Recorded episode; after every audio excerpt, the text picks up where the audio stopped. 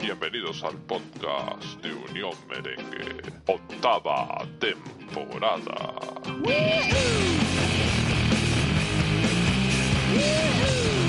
Marcelo sale por dentro. Marcelo, Marcelo, Marcelo con Asensio. Asensio, Marcelo, Marcelo la pega. ¡Gol!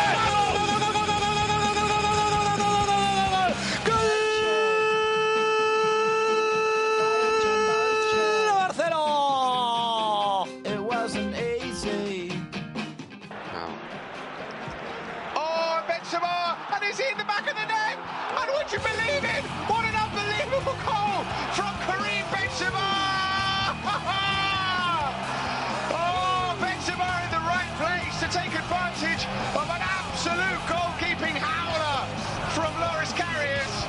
It's in the back of the net, and Real Madrid have the lead. Viene Cristo, Cristo en la carrera, son tres del Castilla, llega Quezada, llega por el otro lado Felasier, Cristo, Ahora, Felasier, ahora. Felasier mano a mano, Felasier, Cristo, Cristo. Ahí está, qué bonito.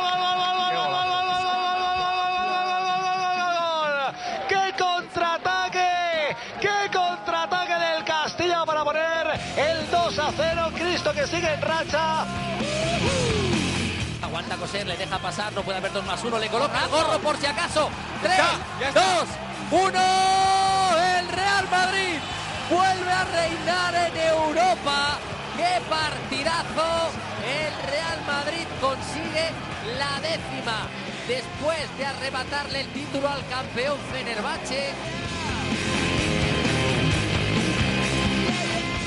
Casemiro para Marcelo. Marcelo que va a sacar el centro, hace con la derecha. ¿Qué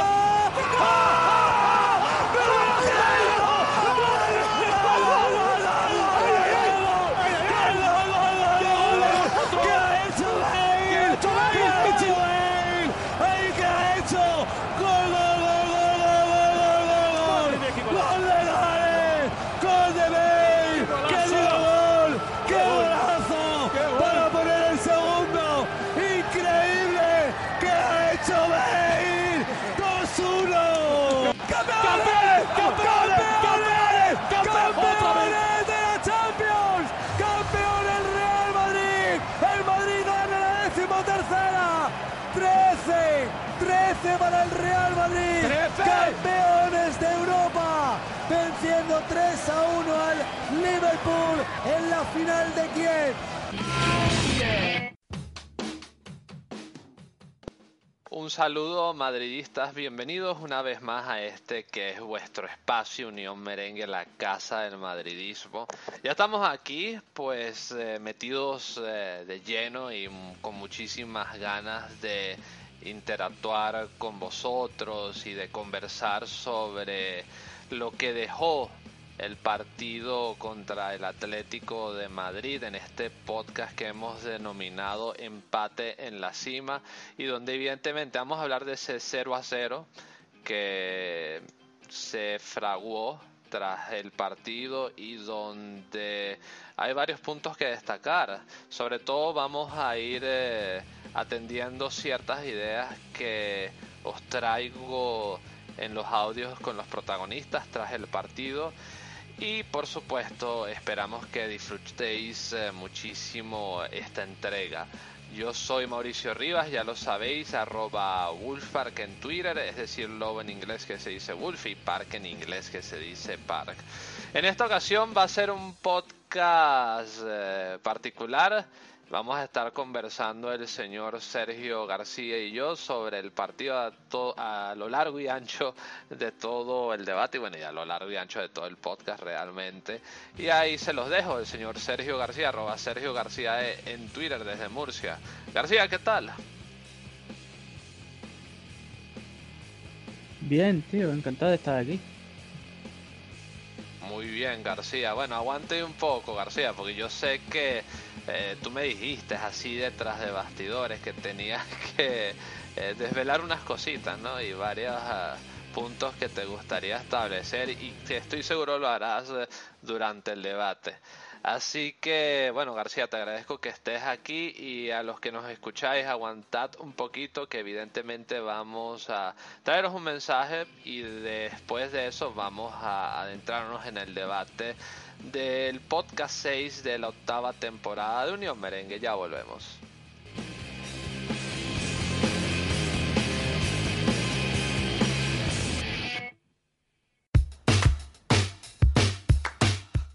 Si no te has enterado aún de las últimas novedades sobre el Real Madrid, te invito cordialmente a que accedas a unionmerengue.com. No os olvidéis, unionmerengue.com, tu referencia madridista para mantenerte conectado a lo más resaltante de nuestro club, el Real Madrid, de la mano de vuestro servidor Juan Pedro Cordero. Recuerda, unionmerengue.com.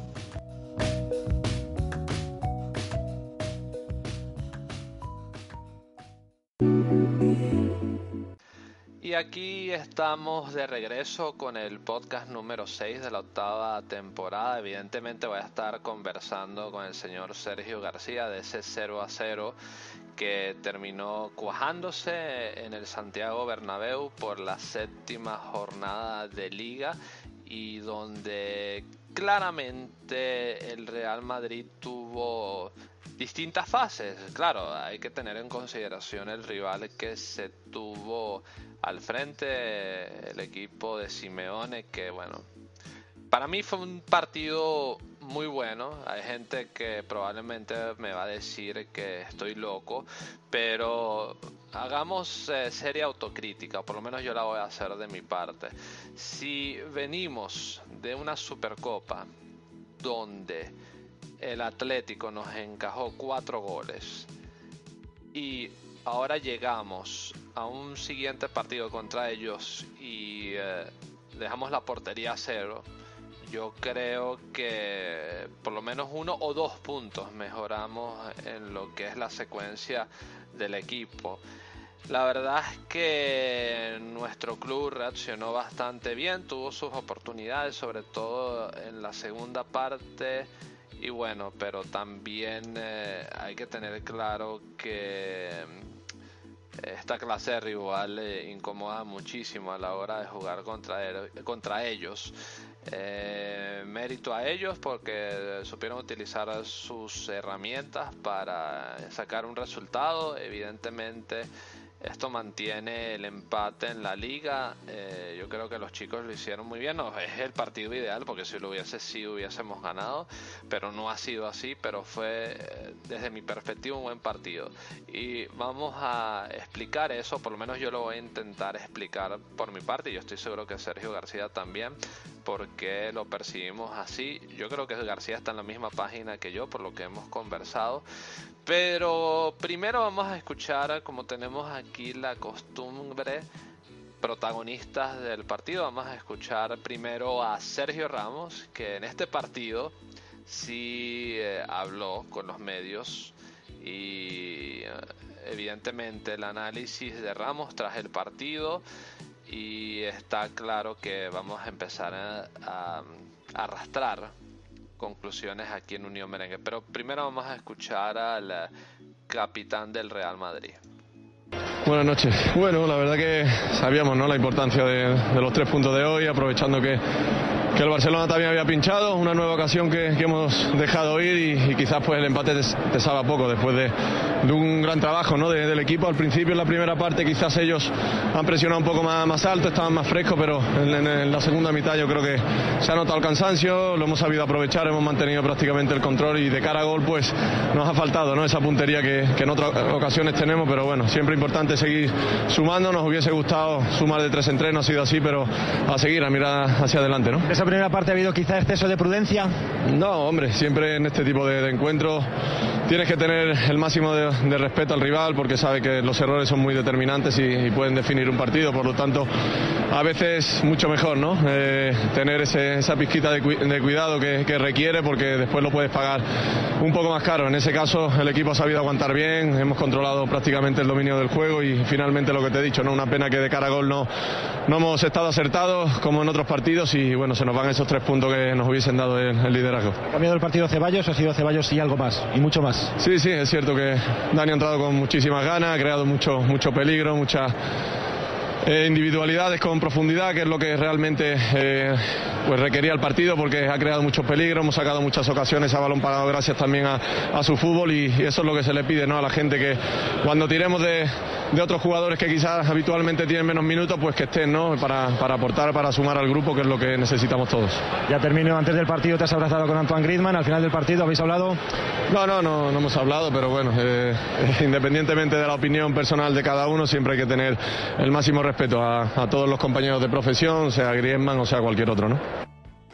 Bueno, García, escuchando a Sergio Ramos, mm, la verdad es que eh, yo lo recalco, ¿no? Me hubiera gustado tener la oportunidad de escucharlo tras la derrota, y no simplemente una derrota, una derrota bastante apabullante como fue la del Sevilla. Evidentemente hay que ser capitán eh, para lo bueno y para lo malo, pero bueno, eh, tenemos que acoplarnos a las circunstancias. Y en fin, García, eh, refiriéndonos al partido, ¿no? Está claro que mm, el rival de al frente iba a ser eh, exigente, que iba a tener la necesidad de una máxima concentración, sobre todo como bloque, ¿no? Sobre todo que se ha dicho tantas veces a lo largo de la temporada que el Real Madrid necesita trabajar como un bloque para ser un equipo de grandes resultados. A mí me lo ha parecido en esta ocasión, donde está claro que una cosa positiva para que no penséis que lo que tengo que decir eh, eh, sobre Ramos son puras pullas e indirectas o cosas negativas. Ramos guardando su posición, entendiendo lo que tiene que hacer dentro del campo. Si bien recuerdo nada más subió una sola vez durante el partido, eh, ayudó al equipo a mantener el orden, a prácticamente anular al Atlético de Madrid, a excepción de las contras ya bastante recontrasabidas eh, del Atlético encabezadas por... Eh, eh, Grisman, por eh, Diego Costa, la cual eh, Courtois también tuvo buenas reacciones. Vamos a hablar un poquito más eh, adelante de Courtois. Y evidentemente, pues ese desgaste lo aprovechó el Real Madrid, ¿no? Que le faltó esa pizca, ¿no? Pero yo te pregunto a ti, Sergio García, a ver si tú lo ves igual que yo. Esa pizca que le faltó al Real Madrid, ¿te parece que fue en el último pase o en la definición? Cuéntame tu perspectiva, Sergio. No, es que no llegaba nada. A ver, la pizca fue que el Atlético de Madrid jugó gran, una parte del partido para ganarlo y otra para no perderlo. Puso el autobús y ya está. Eh, es que podríamos haber puesto al jugador que quisiese que no, no habríamos marcado. Era imposible, si estaban defendiendo en el área grande. Tirado en dos líneas. ¿Qué nos faltó? Yo qué sé. Si es que yo creo que la lesión de Bale rompió po un poco eso. No sé. Es que no sabría qué decirte. Un jugador de banda lo teníamos. Delantero no había. Bueno, ahí quizás hubiese faltado uno, pero es que yo creo que no tenemos un delantero. Mariano no le, no le habría ganado en un remate de cabeza a Godín, por ejemplo, que es un jugador Bueno, más alto.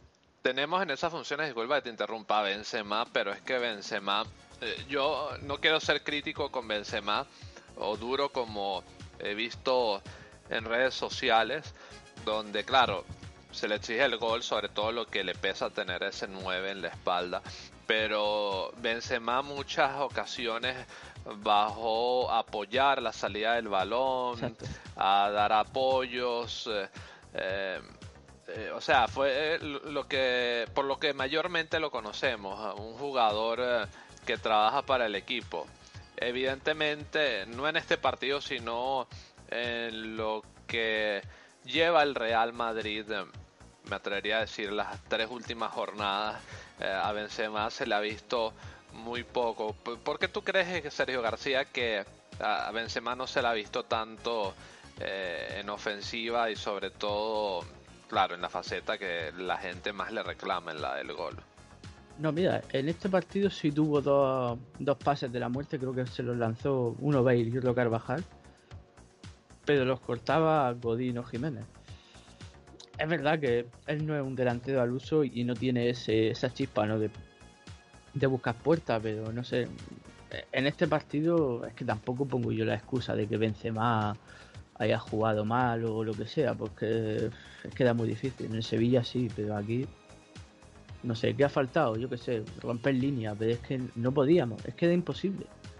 Es que era imposible, es que la segunda parte era el Madrid en el centro del campo, la defensa en el centro del campo junto con Modric y Casemiro, porque Modric estaba muy cansado, y todos los demás arriba. Y entre medio había dos líneas, una en el área grande de defensa y otra un poco más cerca para pescar balones y salir corriendo. Eso es lo que hizo el de Madrid en la segunda parte. ¿Qué jugada habría roto esa línea? a lo mejor si Bale no se hubiese lesionado, pues posiblemente sí hubiésemos visto a Mariano y Bale bombeándole balones, ¿no? Si hubiésemos tenido a Isco, a lo mejor también habríamos roto alguna línea, ¿no? Pero es que es muy difícil, ¿no? Es muy difícil analizar el partido como se nos puso, ¿no? Porque yo creo que para mí la primera parte Bale fue el mejor. En el descanso se queda en el banquillo, que no sabemos si tiene lesión o molestia. Mañana, bueno, en los próximos días sabremos si hay comunicado o no. Dentro del club se decía que, que, iba a haber un comunicado supuestamente el día de hoy, algún parte, pero no, de momento no han puesto nada. Lopetegui dijo en rueda de prensa que le harían pruebas para ver si era algo más grave, pero nada. Así que bueno, habrá que esperar si hay comunicado que tiene lesión. Exacto, pues, lo han sacado por precaución más que todo. Sí, yo creo que fue cuando se fue al vestuario, pues supongo que se sentaría en el banquillo, ¿no? Como se sientan todos, y a lo mejor notó un poco de molestia y pidió el cambio. Bueno, yo, quiero pensar que fue eso. Si es lesión, pues ya lo sabremos, ¿no? Eh, ya se verá. Mañana, bueno, en la previa de Champions, después hablaremos de Champions. Eh, vale. Eh, así que para mí fue el mejor de la primera parte, ¿vale? Y yo creo que ahí el partido cambia, la línea de ataque cambia también Lopetegui se ve un poco apurado ahí, ¿no? Porque no sabe qué hacer, ¿no? Se le rompe un poco la línea, porque si quita a Modric del centro del campo, eh, el Atlético de Madrid que estaba buscando jugar a contragolpe claramente, si quita a Modric por Mariano, que es lo que se estaba quejando la gente, pues dejaba un hueco en el centro del campo, ¿no? Bueno, un, un poco lo que hablamos en la previa del podcast anterior, ¿eh? Me parece que lo dije aquí en público, una línea de cuatro terminó siendo eh, la apuesta, ¿no? En ese segundo tiempo. Sí, sí, pero yo me refiero a el cambio de Modric por Lucas, que mucha gente lo está criticando. Yo creo que Lopetegui lo hizo para cerrar el hueco que iba a dejar Modric, ¿no? Porque el Atlético de Madrid claramente estaba buscando un contragolpe y si hubiese puesto un delantero se habría quedado un hueco. Y yo creo que Lopetegui pensó, si perdemos el partido por meter a un delantero me van a criticar, meter a un centrocampista que me van a criticar igual. Para mí hizo lo correcto, ¿vale? Eh, no, para mí también, ¿eh? sobre todo que para mí desde mi perspectiva las ocasiones que tuvo el Madrid, eh, sobre todo por Asensio que se fallaron, no fueron así un chorro de oportunidades, porque faltó mucho sobrepasar el último cuarto de, pan, de, cancha, eh, o sea, dar ese último pase que dejar en buena posición a los compañeros. No, pero es que yo creo que, yo insisto, yo a eso le di mucho mérito al Atlético de Madrid. En esa jugada que dices de Asensio, que se la paga Oblak a un pase magnífico de Cross, debió pisar el balón y regatear a Oblak. Y se quedaba solo con la portería vacía. Quiso picársela, Oblak leyó bien la jugada, por lo menos desde mi punto de vista, y la paró. La paró muy Sí, claro, eso a nivel de ocasiones, pero, eh, o sea, yo no quiero criticar a Asensio porque hizo cosas muy positivas, eh, sobre todo por el robo de los, pares de robos de balones que tuvo, donde terminó conduciendo el balón, pero también es cierto que a la hora de decidir eh, qué hacer con el balón en ese último cuarto, eh, cometió equivocaciones, ¿no? Y en muchas ocasiones trató de eh, arrastrar marcas, evidentemente me imagino que para dejar algún compañero suelto, pero es que esta gente son unos expertos marcando, entonces eh, prácticamente hay que pensar a lo, sumo a los dos toques, exactamente. Sí, sí, esa fue en las dos recuperaciones que, que tuvo además que tenía creo que a Benzema solo y no, recuerdo quién era el otro, veis no, no estaba ya y por no soltarla rápido lo, lo embotellaron prácticamente, lo cerraron con el cuerpo, ¿no? Porque es lo que suele hacer el Atlético de Madrid mucho, ¿no? O te hace falta o con el cuerpo físicamente te, te cierra. Mm, Si es que tampoco el partido se puede analizar así, ¿no? El Atlético de Madrid tuvo 20 minutos muy buenos, dos ocasiones, por decirlo de alguna forma, porque para mí la primera era falta o fuera de juego, donde apareció Black, digo, perdón, Courtois, que lo hizo muy bien. La defensa estuvo muy bien, Carvajal también hay que analizarlo, que para mí jugó un partidazo y Nacho también. Y lo que tú has dicho, Ramos dar muy bien. Es que fue un partido muy completo. En otras circunstancias, yo que sé, teniendo la plantilla completa, con Isco, con Bale, poniendo a, a Mariano, posiblemente habríamos ganado, pero es que yo creo que el partido pedía otra cosa, ¿no? Sí, Que sí, que exacto. De hecho, lo vamos a conversar un poquito más porque me gustaría hablar un poquito más de profundidad a Vinicius. Una de las preguntas que se le dijo, que se le hizo a Lopetegui en rueda de prensa fue que, que buscaba al poner a Vinicius. Él dijo velocidad en las bandas. Porque, Sí, claro, él quería aprovechar el cansancio eh, de estos al frente, pero es que eh, la verdad es que teniendo ahí dos sabuesos como Godín eh, y me parece que a Jiménez también, entonces difícilmente, ¿no? Tendría que haber sido una genialidad muy grande, ¿no? Para que hubiera, y bueno, y, y- y sin contar a Oblak, ¿no? Hubiera tenido que haber sido una gran jugada para eh, vencer a Oblak, ¿no? Que es uno de los porteros top de Europa. Eh, para mí lo hizo bien eh, Vinicius lo que hizo. Bueno, de hecho, velocidad le dio. La muestra está es que le hicieron 4 o 5 faltas en los 5 minutos que tuvo. A pesar de que la gente se esté riendo de esto, ¿vale? Eh, y primero, y ahora voy a explicar por qué yo creo que jugó Vinicius. Yo creo que eh, el cambio de Bale, para mí cambia el ataque del Madrid. Y Lopetegui tiene que elegir. Eh, en meter a Mariano, que está enchufado y sabe que lo tiene enchufado, o meter a Vinicius, que es lo más parecido a Bale, ¿no? Salvando las distancias, ¿no? Porque en ese momento no sabe cuánto tiempo va a tener lesionado o fuera del partido a Bale, ¿no? Metió a Vinicius, vio cómo estaba, vio si se ponía nervioso o tal. Lo hizo, estuvo tranquilo, ¿vale? No, tampoco decir que lo hizo bien o mal, bueno, estuvo activo, ¿vale? Vamos a dejarlo así. Así que ahora va a contar más con él. Yo creo que lo hizo pensando en eso. Que la gente se esté riendo es que Vinicius 5 minutos, no macho, es que el partido se vuelve un poco loco. Y tampoco iba a arriesgar, yo creo que hizo lo correcto. Y además, yo aquí lo he dicho en el podcast. Si tienes posibilidad de empatar a 0 o perder 0-1, no arriesgues. Empata. Porque también hay que aprender a jugar así. Vuelvo a repetir. Si hubiese puesto a, a Mariano por Modric, nos crean un hueco en el centro Bueno, del campo Y, no, y con un nos Atlético pasó- de Madrid lleno de delanteros. Y nos pasó, bueno, lo que pasa es que ganamos esa liga, pero la gente se olvida del ejemplo de ese partido que empatamos con 10 contra el Barcelona, eh, con la expulsión de Ramos. Y es que nos queríamos devorar al Barcelona y ellos al final nos terminaron vacunando y quedó 2-3. Exacto. Había, hay que que- evitar esa clase de situaciones. Claro, estando en, estando en septiembre, no tienes por qué arriesgar de esa manera. Si fuese Champions, No, que te sobre juegas ser primero o segundo, vale. Pero, Pero- claro, y para propósitos de la, de la tabla, ¿no? Porque si sacas un empate sigues empatado ahí en el primer lugar, pero si pierdes el partido, Te te, colocas sacan un cuarto punto. o quinto, fíjate. Eh, Sí, porque la- el Sevilla ganó y el español también. Claro, hay que, hay, mal. hay- hay que ser un poquito más pragmáticos en la vida. Claro. veces hay que pensar en la tabla, ¿no? También, sobre todo en la liga. Hay Yo que- entiendo la gente que, No, que la gente siempre quiere ganar y eso es comprensible, pero a veces hay que pensar en base eh, a los resultados y si te conviene sacar un empate para no perder el partido, pues saca el empate, no es nada criticable. Exacto. Exacto, es que para mí es exactamente eso. Es exactamente eso. Claro, si acabamos yo- sin delanteros, bueno, eh, ya ha debutado Vinicius y posiblemente en estos dos próximos partidos que vienen va a jugar más minutos Vinicius seguro. Porque al no estar Bale y ya no está Disco, prácticamente el siguiente cambio va a ser él. O Mariano, Vinicius, Lucas. Vamos a ver, Se vaya. yo, yo, yo, te- yo, yo tengo mi- mis apuntes que hacer sobre Vinicius, pero los tengo que hacer un poquito más adelante. Lo único que puedo decir yo es que no voy a darle ninguna valoración, ¿no? Porque me pareció Ah, muy poco lo el tiempo que estuvo en el, pan- en el campo. Sí, estuvo activo para mí y ya está. Y, y por cierto, y a ver, y ahora analizando el partido también, el tema de las faltas, la entrada que le hacen a Bale de roja. O, con, o amarilla. Te compro amarilla si quieres, que van a crujirle la tibia. Y después tenemos la poca vergüenza de jugador del Atlético de Madrid quejándose de que hay penalti a Casemiro, de Casemiro. Para mí tiene el brazo un poco más atrás. Yo no, para mí no es penalti. Y hay una mano de Godín que la ha filtrado. Está por las redes sociales, que están ya borrando cuentas por eso, por filtrarlas. Y en los resúmenes de la liga no sale, que es penalti también. Y eso nada. El VAR está muy bien, yo, yo apoyo el VAR. Pero debería también analizar las tarjetas amarillas, porque el Atlético de Madrid es un artista en eso.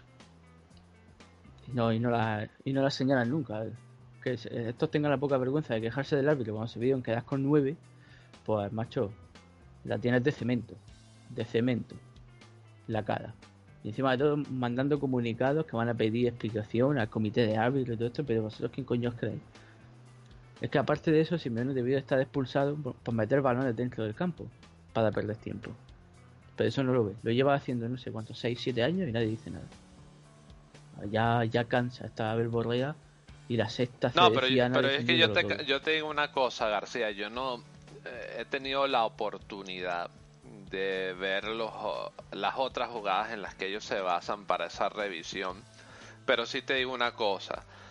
Si está estipulado en el reglamento que según es la interpretación del árbitro, a nosotros en ocasiones nos han afectado por eso también. Y no se forma ese drama. Como Exacto. esta gente está tratando de ventilar.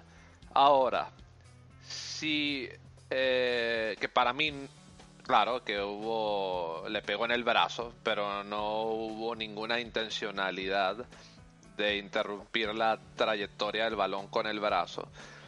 Entonces es así, bueno, si el tanto les molesta que remitan, eh, no sé, algún movimiento eh, a la UEFA pidiéndole que cambien el reglamento, que todas las manos en el área sean penal. Y ya está, pero no es el caso, está esa variante que implica a la interpretación del árbitro, ¿es mano o no es mano? Entonces, claro, como no les benefició a ellos, pues evidentemente no se puede ser eh, mal perdedor. Hay que entender la, la circunstancia. Y si no les gusta como está estipulado, vuelvo y recalco. Que busquen movimiento, que busquen firmas o que tomen los pasos pertinentes para cambiar eh, esa reglamentación de arbitraje. Pero mientras sea así, no tienen ningún argumento para quejarse. Con respecto Bueno, a la también jugada. pueden ir a la charla del bar que el Atlético de Madrid no fue. Es que encima de todo tienen la poca vergüenza de quejarse del bar cuando ellos no han ido a las charlas del bar. Entonces, ¿qué? Mira, eh, No, no, lo, que hay que, lo que hay que hacer Sergio García es mantener un ojo a lo largo de la temporada. Que ellos, un jugador de ellos, cometa una mano en el área que no sea voluntaria. Y bueno, eh, a ver si algún otro equipo se los achaca, a ver cómo ellos reaccionan. No, lo que tiene que hacer la, la federación y la liga es denunciar las protestas contra el VAR, multarlos, porque al final lo van a tener que quitar porque todos los equipos se están quejando, menos el Madrid. En el momento el Madrid no, se No, claro, se eh. quejará, se quejará seguro, pero al No, final yo- van a tener que poner algún tipo de sanción No, pero porque es- esto va a ser un cachondeo. No, pero García, es que el problema ni siquiera es el VAR, es la reglamentación. Pero ahora, eh, vuelvo y repito, si no les gusta la reglamentación actual, pues bueno, hagan algún movimiento para que se cambie la reglamentación. Pero por el momento es lo que es y hay que aceptarlo, te guste o no. Exacto. Y si no, pues eso, que, que pongan una queja, pero. Que a mí me parece bien que pidan explicaciones, pero. Que así no se hacen las cosas. Es que, joder, que el, equipo que más pega se queje de esto, pues, macho, y nos tapan jugadas, nos engañan, las retransmisiones no nos ponen repeticiones.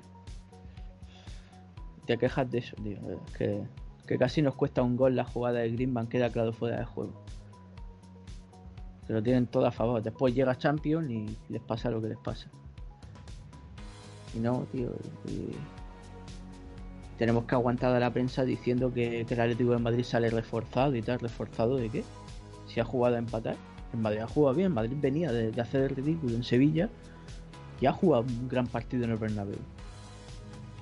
Ah, ojo, y Ah, pero- con un día menos de descanso. Eh, eso es lo que iba a decir. Un día menos de descanso. Otra, otra tontería más de, de la liga.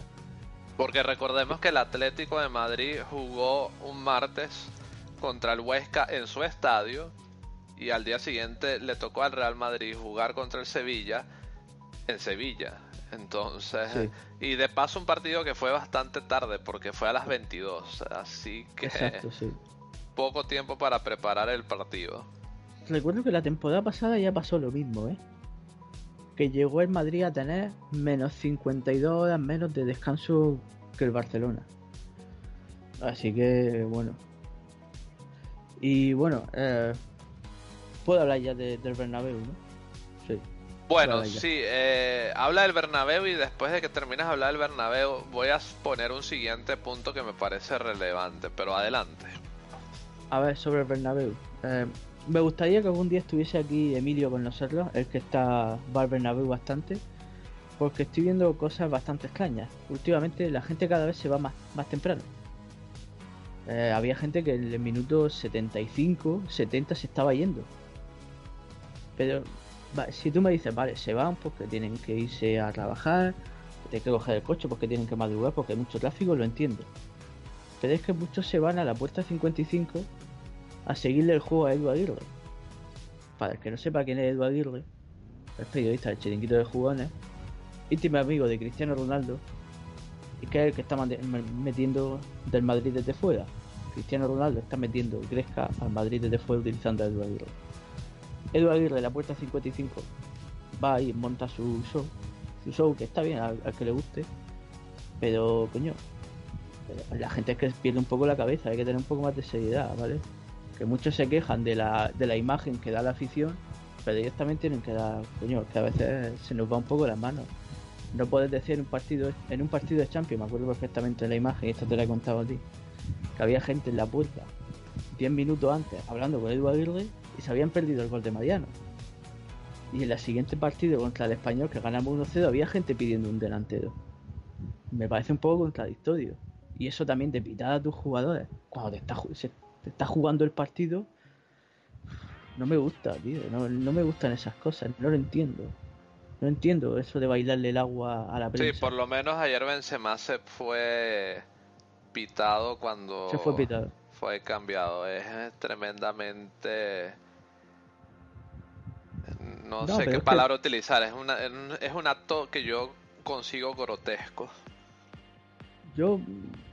Es que no, no me gusta criticar a la afición, pero joder, macho, es que no estamos jugando. el- Si vamos ganando 5-0 y quieres pitar, mira, a mí me da igual. Me molesta, pero vale, es diferente otras circunstancias. Pero estamos todos con el culo apretado, coño, que podemos ganar el partido y pitas. No me gusta. Y, no me gusta que se le baile el agua a Edu Aguirre. Yo respeto el que lo haga, pero macho, es que yo creo que hay gente que no se da cuenta que la prensa nos hace mucho daño. Y este señor nos está haciendo mucho daño. Edu Aguirre, que es íntimo amigo de Cristiano Ronaldo, está deseando que el Madrid caiga en Champions o en Copa o pierda partidos de liga para restregarnos que no está Cristiano Ronaldo en el Madrid. ¿Vale? Así que, joder, macho, daré un poco de, de conciencia. Si lo queréis. Es que García, García, mira cómo se desbarata de fácil ese argumento. Revisen eh, los últimos seis partidos eh, contra el Atlético de Madrid en el Bernabéu. Gracias. Exacto. Sí, pero es que eso. Eh, la prensa nos hace daño y le seguimos el juego, ¿eh? Y, y ya no solo en el Bernabéu, en, en general lo hacemos todos, yo me incluyo, ¿vale? Porque yo muchas veces leo prensa y de una forma indirecta pues lo está alimentando. Y algo que no se debe hacer, la prensa nos está esperando, se está riendo del Madrid, se están riendo de Vinicius, se están riendo de Mariano, se están riendo de Lopetegui.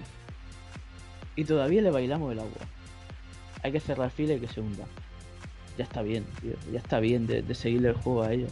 Nos quieren hacer daño. La imagen de el arma más grande del Real, contra el Real Madrid ya no es el Barcelona, es Cristiano Ronaldo.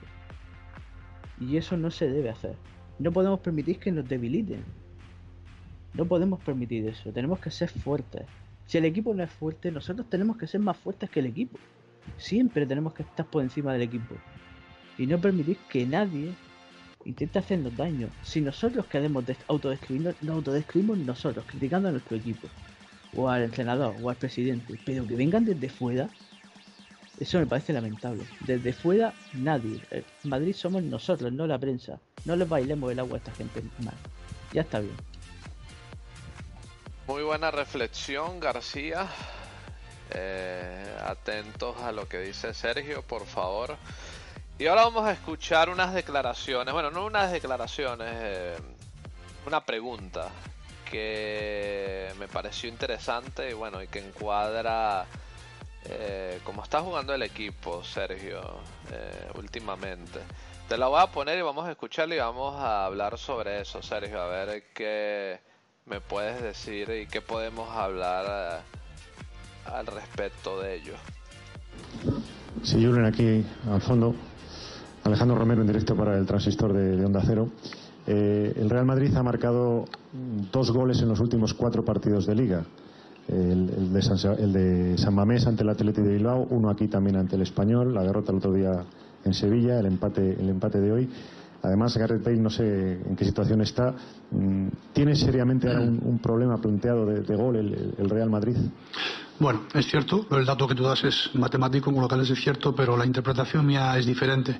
El equipo, yo creo que ha tenido, excepto en, la primera parte de Sevilla, eh, creo que ha tenido una, una, una muy buena actitud, eh, creo que ha un, un, buen juego, un buen despliegue eh, en todos los sentidos futbolísticos y hemos generado innumerables ocasiones. Los goles van a, van a llegar, no tengo ninguna duda. Hoy hemos tenido también muchas opciones. Bueno, eh, eh, si las seguimos generando, no tengo ninguna duda que antes o después eh, van a llegar los goles. Eh, lo importante es, generarlas.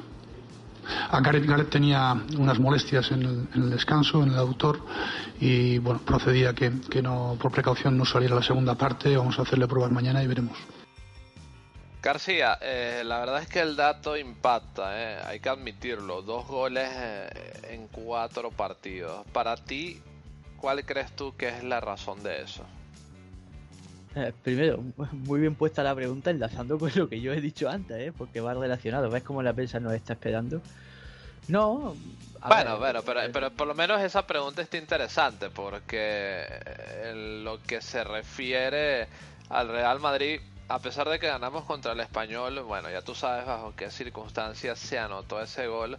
Ya después la derrota contra el Sevilla. Bueno, este empate que yo creo que para mí, y te lo digo completamente en serio, es un punto de inflexión para mí. O sea, los demás, si no están de acuerdo conmigo, o habrá gente que no esté de acuerdo conmigo, lo respeto. Pero para mí es un punto de inflexión y sobre todo ante un equipo que no nos olvidemos, nos goleó en la Supercopa de Europa. Entonces, claro, mantener la, la puntería cero, eh, perdón, la portería cero es eh, tremendamente importante. Y ya lo hemos hablado aquí, lo hemos hablado tú y yo eh, tras bastidores, los buenos equipos y los equipos de campeonato se construyen de atrás para adelante. Ah, para, así que para mí este fue muy buen partido a pesar de que no se ganó. Pero tú qué vas a decir, tú, o sea, ¿cómo se puede solucionar o qué tú crees que haga falta, Sergio, para mejorar ese dato de dos goles en cuatro partidos?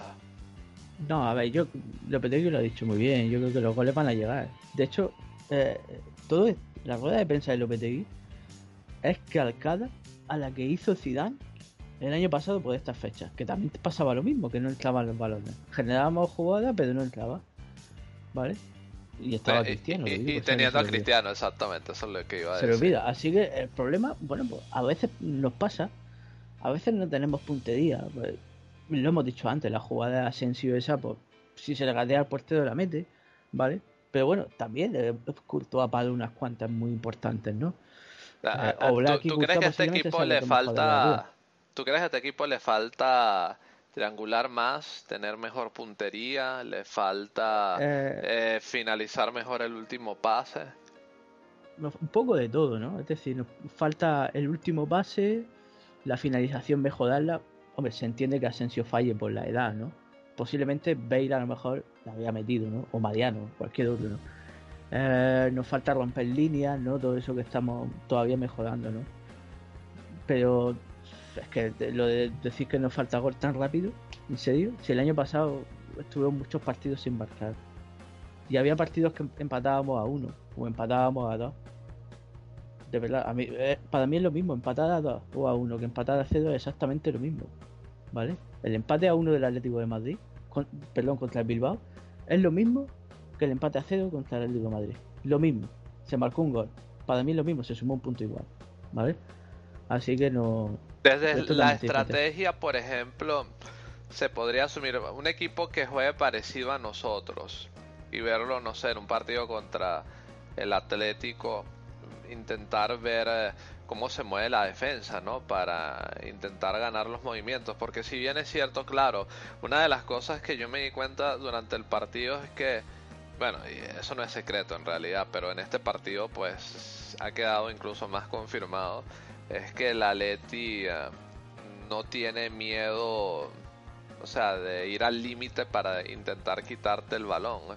Y así ha sido, ¿no? A lo mejor eh, esa agresividad se puede contrarrestar un poco con un poco más de inteligencia, un poco más de sangre fría, ¿no? A la hora de, de definir los espacios, ¿no? O sea, saber eh, leer los movimientos del rival, porque a veces no se trata tanto de llegar con rapidez eh, a la portería rival, sino de los movimientos que se hace para ganarle a tu marcador y al portero. Sí, es que eso. Es mejorar esas transiciones, ¿no? El año pasado también nos pasaba. Mejorar esas transiciones, mejorar el ritmo de juego también, ¿no? Por ejemplo, contra. A ver, contra el, Athletic de Bilbao no jugamos mal. Merecimos ganar, ¿no? Pero una hizo un gran partido. Es que también. Joder, eh, también tenemos la desgracia de que el portero de turno se, se nacionalice con nosotros, ¿no? Se internacionalice, perdón. Pero sí, hay que mejorar cosas, obviamente. Yo también creo que toda esta tanda de partidos seguidos, duros, tan rápido, ha frenado un poco la progresión del equipo, ¿sabes? Buen, buen punto, buen punto. Eh, Eso es interesante. yo creo yo creo que el equipo está en fase ascendente, pero encontrar este partidos duros tan rápido también ha hecho que Lopetegui tenga que pues, plantear los partidos también, ¿no? Plantear este tipo de partidos. Y eso pues desgasta y ha frenado un poco. Claro, Por lo menos yo- lo que yo noto. Ujú, Sí, porque yo entiendo una cosa, en el caso de Marco Asensio, y lo estábamos hablando tú y yo, es un tío que tiene 21 años, es extremadamente joven. Eh, y ya, ya cuántas temporadas tiene en el Real Madrid, me parece que esta es su tercera temporada, ya podría ser. Sí, es su tercera, sí, sí, sí. Claro, y con 21 años es, es tremendo, ¿no? La experiencia cuenta. Bueno, si en ocasiones, ¿no? La que hemos tenido a la contra, eh, tú y yo como espectador, por lo menos yo, eh, tú sabes que lo que uno, el primer instinto te dice es eh, ir rápido, ¿no? Porque si vas rápido te quitas a, los defensas y, y lo más seguro es que metas gol, no, pero no es así, ¿no? Hay que intentar eh, en fracciones de momento leer los movimientos de los rivales para siempre buscar em, eh, la mejor opción de gol. Así más o menos, por poner un ejemplo, ¿no? Lo sucedió con eh, Mariano contra la Roma. Bueno, el tío sabe dónde está la portería, entendió Exacto. bien cómo está el movimiento del marcador, eh, tiró, ya sabía el movimiento que tenía que hacer con el cuerpo, la disposición del balón. O sea, son varios factores, ¿no? Y, y Marco Asensio, que, bueno, con la salida de eh, tuvo las mejores opciones, pues la falta de experiencia, ¿no? A lo mejor eh, en lo que es esa sabiduría de fútbol, ¿no? Ese conocimiento del fútbol, es probable que Marco Asensio sepa más de fútbol de lo que sabía Cristiano Ronaldo con 21 años, pero eh, el- hay que seguir madurando, ¿no? Y sobre todo con un rival tan eh, experimentado contra el Atlético de Madrid. Hay, hay que, hay que seguir trabajando en el eh, costado de ataque. Pero por lo demás muy contento, ¿no? O sea, se defendió bien, eh, se pudo tener oportunidades porque se generaron oportunidades y, y bueno, esperemos que los rivales de turno, pues, eh, sobre todo a Marco, eh, a Benzema le den más oportunidades de poder hacer más cosas, ¿no? A Marco por eh, experiencia y yo creo que a Benzema por confianza. Sí, hombre, también te digo que no estaría mal darle 90 minutos a Mariano en un partido. También para que descanse Benzema. Que también tenemos que tener en cuenta que Benzema también tiende a lesionarse de vez en cuando. Y cuando se lesiona lo perdemos para varios meses. ¿Vale? Y por cierto, se me ha olvidado decirlo, no sé si lo he comentado. Partidazo de Ceballos, Dani Ceballos. Él cambia el partido rotundamente. Y en Ceballos vi una versión muy buena de Modric. Regate, circulación rápida, descaro. Me encantó Ceballos. Me encantó Ceballos. Y bravo poder por quedarse en el Madrid, porque él, podía haber hecho lo fácil y haberse ido, teniendo en cuenta que no jugó nada el año pasado. Y eso bueno, pero, pero, probablemente al conocerse la salida de Zidane, pues. Eh, y, eh, claro, eh, tuvo un poco más de paciencia, ¿no? Porque si Zidane continúa, te garantizo que no estuviera en el Madrid a día de Estoy hoy. seguro. Y muy bien por Ceballos que poco a poco se está ganando un puesto en el equipo, ¿eh? yo creo que sería muy raro que Ceballos no acabe la temporada siendo titular fijo. Así que se lo merece. No sería mala idea un 4-4-2 ahora mismo. Hasta que vuelva Isco, no sería mala idea que Ceballos juegue en su posición. Ya lo dijimos en el anterior podcast. Se asocia muy bien con Asensio. Así que, bueno, lo único malo que habría que ver la banda derecha como queda, ¿no? Porque sin Bale eh, o juega Lucas, porque Asensio en la derecha no lo puedes poner ni a Vinicius tampoco. Bueno, Asensio en la derecha sí, un poco, pero no en estático, ¿no? Así que habría que ver cómo cuadra eso, ¿no? No, a Vinicius sí lo podrías poner por derecha, pero yo mm. habría que ver contra qué rivales. Ya, ya, estoy empezando a desarrollar un poco mi punto sobre Vinicius, pero me gustaría desarrollarlo un poco después. No sé si vas a agregar algo más. Mm, no, no, estoy deseando escucharte sobre Vinicius. Bueno, por cierto, eh, lo vuelvo a decir, Carvajal muy bien, que yo soy muy crítico con él y me ha gustado muchísimo. Muy bien Carvajal. Sí, no, la defensa estuvo muy bien, la verdad, en líneas generales. Eh, hasta Ramos, eh, que bueno, que a veces me saca de quicio y yo creo que a ti también, pues eh, estuvo bien. A lo mejor no sé si en parte tendrá que ver que en la banda izquierda haya estado Nacho también, ¿no? Ya tú sabes por dónde voy. Pero bueno, eh, era el partido para hacer un buen bloque atrás y afortunadamente se cuajó una gran eh, eh, toma defensiva por parte del Madrid. Sí, porque también hay que decir una cosa, si el Atlético de Madrid nos frenó bien, nosotros también los frenamos a ellos muy bien, ¿eh? Sí, sí, sí. No, claro, pero y es que es evidente, la verdad es que ellos son sólidos muy muy, o sea, defensivamente son muy sólidos. Pero, eh, claro, ofensivamente, oye, teniendo a Diego Costa, Grisman, Alemar, que no son eh, ningunos troncos a la hora de generar fútbol adelante, pues está claro que lo que hizo el Real Madrid tiene mucho mérito. también hay que decir que hubo los primeros 20 minutos de la segunda parte, le recuperábamos balones al Atlético de Madrid en su campo. Yo eso no se lo he visto hacer a ningún equipo. Contra el Atlético de Madrid, recuperarle balones en su campo, un equipo tan físico, yo eso no, se lo he visto hacer a nadie. Y por eso me siento orgulloso del partido del equipo, por cómo trabajó, como, por cómo lo hizo. Que no entró el gol. Va a entrar. Yo, coño, si Lopetegui ha dicho lo mismo que Zidane. Lo mismico. Así que calma. Y dejamos también a Zidane un poco trabajar, que Perdona, ah, que eh, entiendo la crítica, pero vamos a también darle un poco de margen.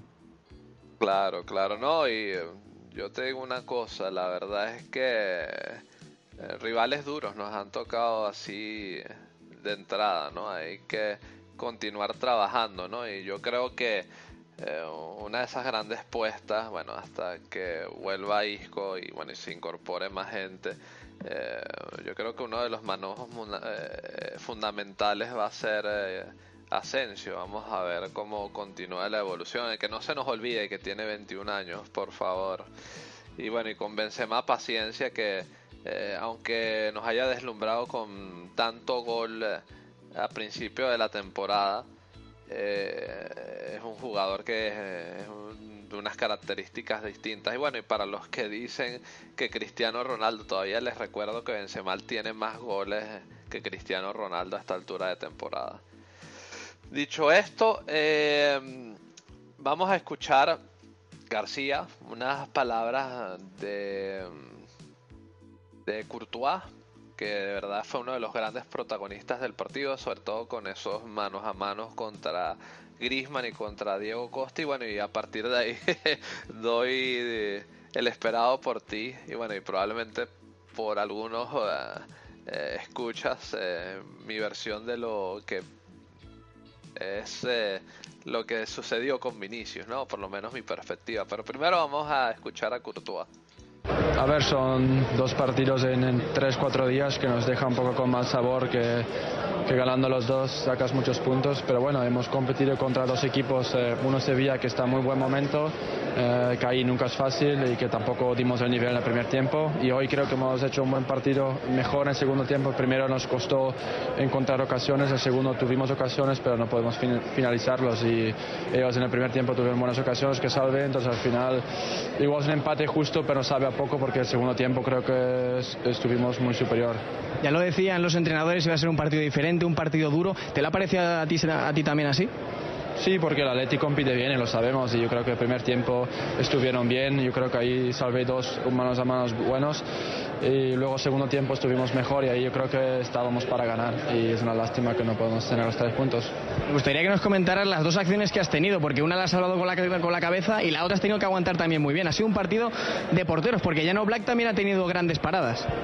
Sí, yo creo que la primera pues es un mano contra mano, yo creo que hay que esperar un poco para que él no te ve bien, luego me achiqué muy bien y aguanté bien arriba, yo creo que como un portero mano a mano son cinco cosas o seis, son las manos, los pies, eh, luego el cuerpo y la cabeza, si mantienes el cuerpo bien recto a veces te va a dar y la paras bien. Eh, y luego el mano a mano con Diego era un poco más eh, de la banda y yo creo que ahí aguanté bien con las manos abiertas, yo tengo los brazos grandes y me dio en la mano, la paré bien. ¿Cómo ha sido para ti volver a encontrarte con los que han sido durante muchos años tus compañeros? ¿Qué sensaciones has tenido? ¿Has podido hablar con ellos antes del partido en el descanso?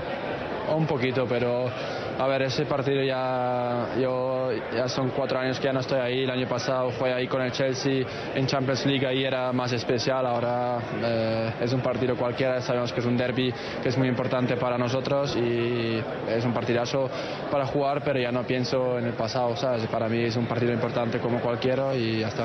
Y quiero preguntar por dos compañeros tuyos, por Bale, no sé si sabes si se ha lesionado porque le han cambiado en el descanso, y por Vinicius, que al final ha debutado hoy en Liga con el Real Madrid.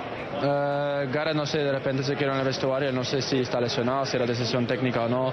Eh, espero que no sea nada si es una lesión. Eh, y Vinicius, eh, a ver, es un jugador que, que ha venido de Brasil, creo que tuve, tuve que eh, acostumbrar a- a- al ritmo de- del fútbol español. Se ve que deja buenos detalles en los entrenos y yo creo que poco a poco irá viniendo. Yo creo que es un chico con mucha cualidad. Ahora pensar en la Champions. Sí, partido importante en Moscú. Yo creo que si, si ganamos ahí ya será un paso más para pasar para la siguiente ronda. Entonces es un partidazo importante, un viaje largo que ya nos vamos mañana, pero bueno, yo creo que intentar eh, descansar bien y estar preparados. Muy bien, eh, bastante abierto, ¿no? A decir eh, eh, sus tácticas a, a la hora de tener esos goles o esas posibilidades de goles de Diego Costa y de Griezmann, este Courtois. La verdad es que bueno, hemos aprendido un poco, no sé si tú García, pero por lo menos yo he aprendido más de la posición de, por- de portería que me parece la posición más particular que puede haber en el fútbol. Yo creo que estás de acuerdo conmigo. Y en referencia, ahora sí, voy a decir lo de Vinicius, que él lo ha conversado. Y yo estoy de acuerdo con Courtois. O sea, es algo que yo pensé tras ver a Courtois jugar. Digo, perdón, a Courtois a Vinicius jugar. Eh, bueno, es un ritmo distinto, se tiene que acostumbrar al ritmo de la Liga Española, de la Primera División.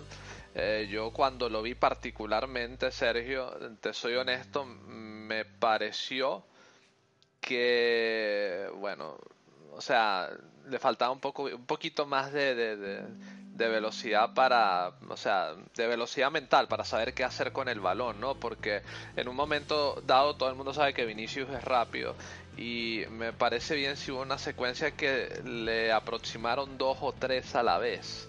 Entonces, claro, el chico ya quedó acorralado y cuando intentaba hacer algo con el valor ya le habían trancado todos los ángulos de pase. Entonces, es algo en lo que tiene que trabajar. Claro, sería un poco también eh, duro decir, y por eso es que yo no le quiero dar ninguna evaluación, porque cinco minutos no me parece lo suficiente, y menos contra el Atlético de Madrid para decir que, eh, bueno, eh, el chico lo hizo bien, lo hizo mal, lo hizo más o menos, decepcionó, triunfó en su debut.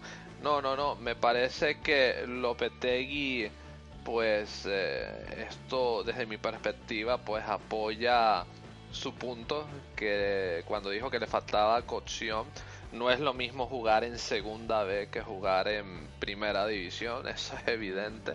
Y está claro que el chico tiene condiciones porque lo hemos visto, pero claro, la velocidad de juego, y te lo puede decir cualquier jugador que venga de Sudamérica, por ejemplo, o de un fútbol diferente al fútbol europeo, sobre todo al de las grandes ligas europeas, que es una velocidad distinta, es más rápido, eh, tienes que saber qué hacer con el balón. Eh, eh, me atrevería a decir en menos de un segundo o en un segundo máximo y entonces son características a las que hay que acoplarse. Esa es mi perspectiva sobre Vinicius. Lo poquito que le puede ver, bueno, eh, lo intentó, eh, tiene descaro, pero todavía le falta esa velocidad mental de, del fútbol de, de alto vuelo en Europa, ¿no? Sobre todo jugando contra un rival contra el Atlético de Madrid, ¿no? Es cuestión de tiempo solamente que aprenda a, tú sabes, a ser más efectivo en la cancha. Lo mismo pasa con Marco Asensio, lo conversamos, son chicos muy jóvenes y, y que nada más van a aprender a base de minutos y a base de la experiencia que agarren en el eh, terreno de juego. Eso es todo. No sé si estás de acuerdo con no, no sé si estás de acuerdo conmigo o no, García, pero ahí dejo mi punto. Sí, sí, pienso lo mismo. Muy bien, pues. eh, bueno, te dejes tan convencido así que no tienes que decir más nada, caramba. ah, bueno, no, es que es así, es un gran chico, tiene las condiciones, pero vamos a... Sí, yo creo que... Yo, yo mira, yo lo hubiera hecho debutar probablemente, eh, o, o hecho jugar contra un rival con un poquito menos de jerarquía. Vamos a ver cómo le hubiese ido con un rival de, de esos de, mitad de tabla para abajo. Eso hubiera sido una apuesta interesante para empezar. Bueno, lo puso en una prueba difícil, ¿no? Y hizo lo que pudo, pero bueno, yo no me atrevo a ponerle recalco. Eh, calificación a Vinicius por lo mismo, porque me pareció muy poco tiempo para dar una calificación. Ya, pero bueno, ya ha debutado, ya lo próximo será que poco a poco vaya ganando minutos, que lo va a ganar. Claro, yo creo que en estos dos partidos va a jugar. Creo que es que obviamente nos falta Bale, nos falta Isco, pues por nadie se va a tener que jugar. jugar contra el Chesca se, se antoja como una buena oportunidad de que tenga más minutos. No sé si de titular, pero sí de que juegue, por lo menos salga y juegue unos minutos en la segunda parte, más, más de 5 por supuesto, ¿no?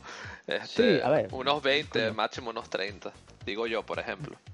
Sí, yo lo vi feliz, ¿vale? Por mucho que nos quiera vender la prensa de que está amargado y todas estas cosas. No, yo no creo que él esté amargado, ¿eh? Yo sigo al Castilla y no me da la impresión de que esté amargado. Es que en el Castilla se le ve súper contento, además. Sí. Y. que él tiene que también entender que esto es diferente, que esto no es Brasil, que aquí no subes tan rápido al primer equipo como suelen no, no, subir eh, allí. El nivel de exigencia del fútbol europeo, sobre todo en las grandes ligas, en Inglaterra, España, Italia, y Alemania, es muy distinto a, lo que se puede generar en Sudamérica. Sudamérica Sí. es un fútbol más físico, pero también es un fútbol que va un poco más pausado. Sí, pero allí también destacan más fácil, ¿no? Vemos también como el Santos, eh, Atlético Mineiro y todo esto, por decirlo de alguna forma, sacan, sacan jugadores de la cantera muy rápido, ¿no? Sí, Aquí es diferente esto. Claro. Y eso tiene que entenderlo, de todas formas. yo No, insisto, y, además que la ya- gente recuerde, disculpa que te interrumpa, Sergio, que firmamos a este chico con 16 años. Y que se quedó cedido en Brasil eh, hasta que cumplió los 18. Exacto. Y bueno, es lo que tú dices, en el Castilla se le ve súper feliz, yo lo veo muy contento también el primer equipo, las redes sociales se le ve bien también cuando escribe. Eh, coño, ha jugado cinco minutos, que le pregunta a sus compañeros del Castilla, seguro que se morirían por jugar cinco minutos, ¿no? Así que yo creo que él está contento y sabe que va a jugar más, así que tranquilidad. Es contra el Cesca, el próximo partido de liga es contra el Alavés, así que tampoco... Sí, que, que- que no se nos olvide que tiene 18 años, por favor. Sí. Y también hay que tener en cuenta que en el padrón de selecciones se sigue jugando partidos de segunda vez, así que él volverá a jugar en el Castilla. Seguro. Y también hay que decirlo, ¿por qué no? Tenemos un jugador con una calidad inmensa con 18 años. En el club estamos deseando que el Castilla suba a segunda. ¿Por qué no utilizarlo también? Las cosas como son. ¿Y de ¿Vale? quién me estás hablando tú por ahí? De Vinicius. Ah, no, no, yo pensaba, lo que pasa es que, que, que me confundí, pensaba como estabas hablando hace rato un- sobre Franchu, sobre Feulacier, entonces también No, eso ahora otro- analizaremos el partido del Castilla, pero bueno, que lo Bueno, digo que, que si Vinicius tiene la edad para poder jugar en el primer equipo, jugar algún partido de Champions y ayudar al Castilla a subir a segunda, pues oye, más gloria para él. Claro. ¿Por qué no utilizarlo? Y, mira que el Castilla ha empezado muy bien, ¿eh? Eh, Está muy bien. Po- poco a Ahora- poco. Ya vamos a hablar más del Castilla, ¿no? Sí, ahora hablaremos porque al final nos vamos a meter en el tema sin querer. Sí, sí, exacto. Ahorita vamos a terminar de desarrollar el tema y después tenemos Champions y después es que vamos a hablar del Castilla. Sí, pero es eso que tenemos un abanico de posibilidades con Vinicius desde el Castilla, UEFA Young League, Champions, Copa del Rey, Liga. Tranquilidad, tiene 18 años. Va a crecer, si va a jugar en el primer equipo. Este año va a jugar unos cuantos partidos y el año que viene va a estar en el primer equipo segurísimo. Así que tranquilidad, tranquilidad. Y lo que pasa es que bueno, se ha creado aquí un, una vorágine, una tormenta con el chico y la prensa se está riendo del club, se están riendo de Vinicius, están provocando que las aficiones se rían de él, a él le da igual, total, él, ha jugado, él juega en Latinoamérica, viene de jugar de Latinoamérica, donde están posiblemente las aficiones más agresivas de, del mundo le va a venir tú con cántico a un jugador. Pero bueno, eh, insisto, yo estoy muy contento que debutase. No debutó antes porque yo creo que, coño, eh, salía el balón fuera de banda y el Madrid sacaba rápido, le hacían falta, el Madrid se le sacaba rápido, pues tampoco podía estar atentos los jugadores a la banda para que Vinicius entrase rápido. A lo mejor en un partido normal pues, habría entrado en el 80. Pero es que el Madrid tenía prisa por marcar, las cosas como son. Es así. Y ya está. Lo que pasa es que, bueno, que tampoco nos vendan que, que Lopetegui no quiere a Vinicius o que Florentino está enfadado con Lopetegui porque no juega a Vinicius. Nada, eso son tonterías. La política de cantera está incluida a Vinicius. Y yo creo que a Asensio y Ceballos también está incluido. Y Vallejo. Eh, eso Y iba, exactamente. Pregúntenle de paciencia a Ceballos, por ejemplo. Pues, O, o al propio Asensio, exactamente. Claro. O Driozola, Vallejo. Así que no, eh, paciencia, paciencia. El chico tiene calidad, si lo vemos de sobra.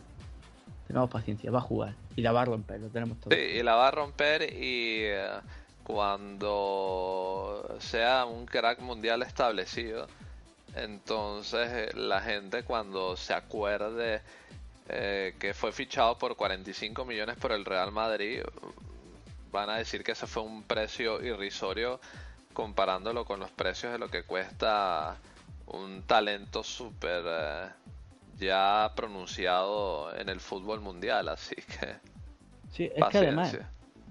la, la sensación que da con Vinicius es que cuando juegue un partido bueno en el primer equipo, está clarísimo que se va a quedar ahí. Así que eh, llegará ese momento. Y va a llegar y cuando llegue se va a quedar. Y se va a comer, pues se comerá a lo mejor adelantada en la rotación a Marco Llorente, que ya lo ha adelantado. A Lucas Vázquez lo ha adelantado seguro pronto. Así que en cuanto lo haga bien, se va a quedar. Todo cae por su propio peso. Es lo mismo que Mariano y Benzema. Si Benzema no juega bien o no marca goles, jugará a Mariano. En cuanto marque goles, a Mariano no lo mueve de ahí. Y ya está, todo cae por su propio peso. Vamos a ver cómo se va congregando todo García, pero tiene toda la pinta de es lo que tú dices. Así que eh, al ser, al tener la impresión de que va a ser lo que tú dices, entonces es cuestión de tiempo. Eh, dicho esto, García, eh, vamos a hablar un poco, porque ya nos toca, eh, García, ya tenemos um, una horita de podcast aquí marcándonos la puesta. Eh, la Champions, ¿qué esperas tú, García? Mm, hay que viajar a Moscú. Evidentemente, claro, habrá cambios con respecto al 11 que jugó contra el Atlético. Ya sabemos que Sergio Ramos no está en la convocatoria. Todavía no estoy del todo seguro si es porque entra dentro de una rotación o tiene algún eh, alguna molestia física, no lo sé realmente. Eh, si tú me puedes sacar de dudas, te lo agradezco. Pero va a haber cambios, ¿no? Eh, evidentemente, ¿qué, qué, qué jugadores ves tú y, y qué puedes esperar tú de ese partido en Rusia, García? Cuéntame un poco. Bueno, primero hay que decir que si ganamos ese partido ya estamos clasificados. Porque teniendo en cuenta que el anterior partido empataron, ¿vale? Ya sería una distancia bastante razonable. Con el gol de y tal, que le tenemos ya a la Roma. Eh, lo de Ramos, yo apuesto por sobrecarga, ¿vale? Porque, coño, no teniendo. Nos falta. Bueno, no sé si ha entrado Odriozola, me parece que sí. Y así que, bueno, no sé, pero yo creo. Sí, sí, ha entrado Sergio Driosola. Y Carvajal también. No, Carvajal no. Y, Eso bueno, ya te bueno, lo no- confirmo, dame un momento, ¿eh? Bueno, al no estar Marcelo me resultaría muy raro que no entrase Ramos, ¿vale? Y bueno, va a haber cambios, eso seguro. Va a jugar Keylor, ¿vale? Está clarísimo. Eh, la defensa, pues. Nacho va a jugar seguro, Badán. Sí, yo creo que Carvajal creo que ha entrado, ¿eh? Sí. Sí, en- entra Carvajal. Carvajal y. Y Nacho. En el centro del campo, pues lo yo creo que le va a dar descanso a Modric y va a jugar Ceballos. Casemiro, Cross, Ceballos. Asensio. Y yo me la jugaría y pondría a Mariano. Mariano Benzema. A ver cómo encaja la cosa Rubén. Eh, hay que tener en cuenta que jugamos en Moscú. Madrid ya está en Moscú, ha viajado hoy, ¿vale? Ha viajado bastante rápido. Porque creo que el vuelo han sido de 6 o 8 horas, bastante largo. Si Y- quieres te doy la convocatoria, García. A ver. venga, Porteros, Keylor Navas, Kiko Casilla y Courtois. Bueno. Eh, defensores, Carvajal, Vallejo, Baram, Nacho, Odriozola y Reguilón. Mediocampistas, Kroos, Modric, Casemiro, Valverde, Marcos Llorente, Asensio y Dani Ceballos y em, eh, como delanteros. Mariano Benzema, Lucas Vázquez y Vinicius. Bien, pues sí, es eso. Yo creo que la defensa va a ser eh, Ramos, Nacho, no, perdón, eh, Carvajal, Nacho, Badán y yo pondría Reguilón, porque no creo que ponga a Odriozola a pierna cambiada, sería un poco extraño. Incluso no descarto que Odriozola sea titular, porque Carvajal se pega una paliza muy gorda en, contra el Atlético de Madrid, viniendo también de molestias musculares. Sí, exacto, que- pero, pero para ver, eh, yo te pregunto a ti, ¿no? Ya no estando eh, Ramos ahí eh, en la en la saga, en el como central, eh, te pregunto yo, ¿no? Eh, Yo pongo a Nacho ahí. a Nacho, sí, pero con con quién lo acompañas, ¿eh? Porque Varane. tampoco está, no, Varane no está, ¿eh? ¿No está Badán? No, sí está, corrijo, sí está Varane. Ah, pues entonces, si no estuviese Badán sí sería grave la convocatoria, si está Badán. Yo creo que es Reguilón, Nacho, Badán, Odriozola. Yo voy a poner Odriozola. Eh, es que si jugase Carvajal sería, no sé, ya lo he dicho, ¿no? Con de Benítez unas molestias musculares. En el centro del campo Casemiro, Cross, Ceballos. Yo creo que descansa Modric. Y arriba Asensio, Benzema, Mariano. Mm, me gustaría que jugase Mariano de titular con Benzema y Asensio. Yo creo que se puede hinchar a marcar goles. Si juega Lucas, si juega Lucas de titular y no hace un buen partido, yo creo que puede quedar ya bastante sentenciado. ¿eh? Cuidado con eso. Porque, bueno, damos por hecho que el sustituto natural de Lucas, en condiciones normales, a la espera de que Vinicius juegue más minutos, debéis perdón el Lucas.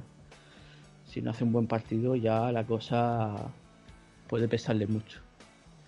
Aún así, yo, si juega, espero que lo haga bien, pero me gustaría ver a Mariano Benzema y Asensio. Me gustaría. Si no recuerdo mal, creo que jugamos en césped artificial. Sí, me parece que eso es lo que se ha dicho. Así que yo me ahorraría que jugasen todos los que tengan problemas físicos que no jugasen. Por eso yo pongo a Odriozola y a Ceballos. Me gustaría. Y tengo muchas ganas también de ver a Reguilón. Tengo muy buena pinta. ¿Tú, tú crees Poco que sea un partido para Reguilón? Va- Vamos a ver, ¿eh?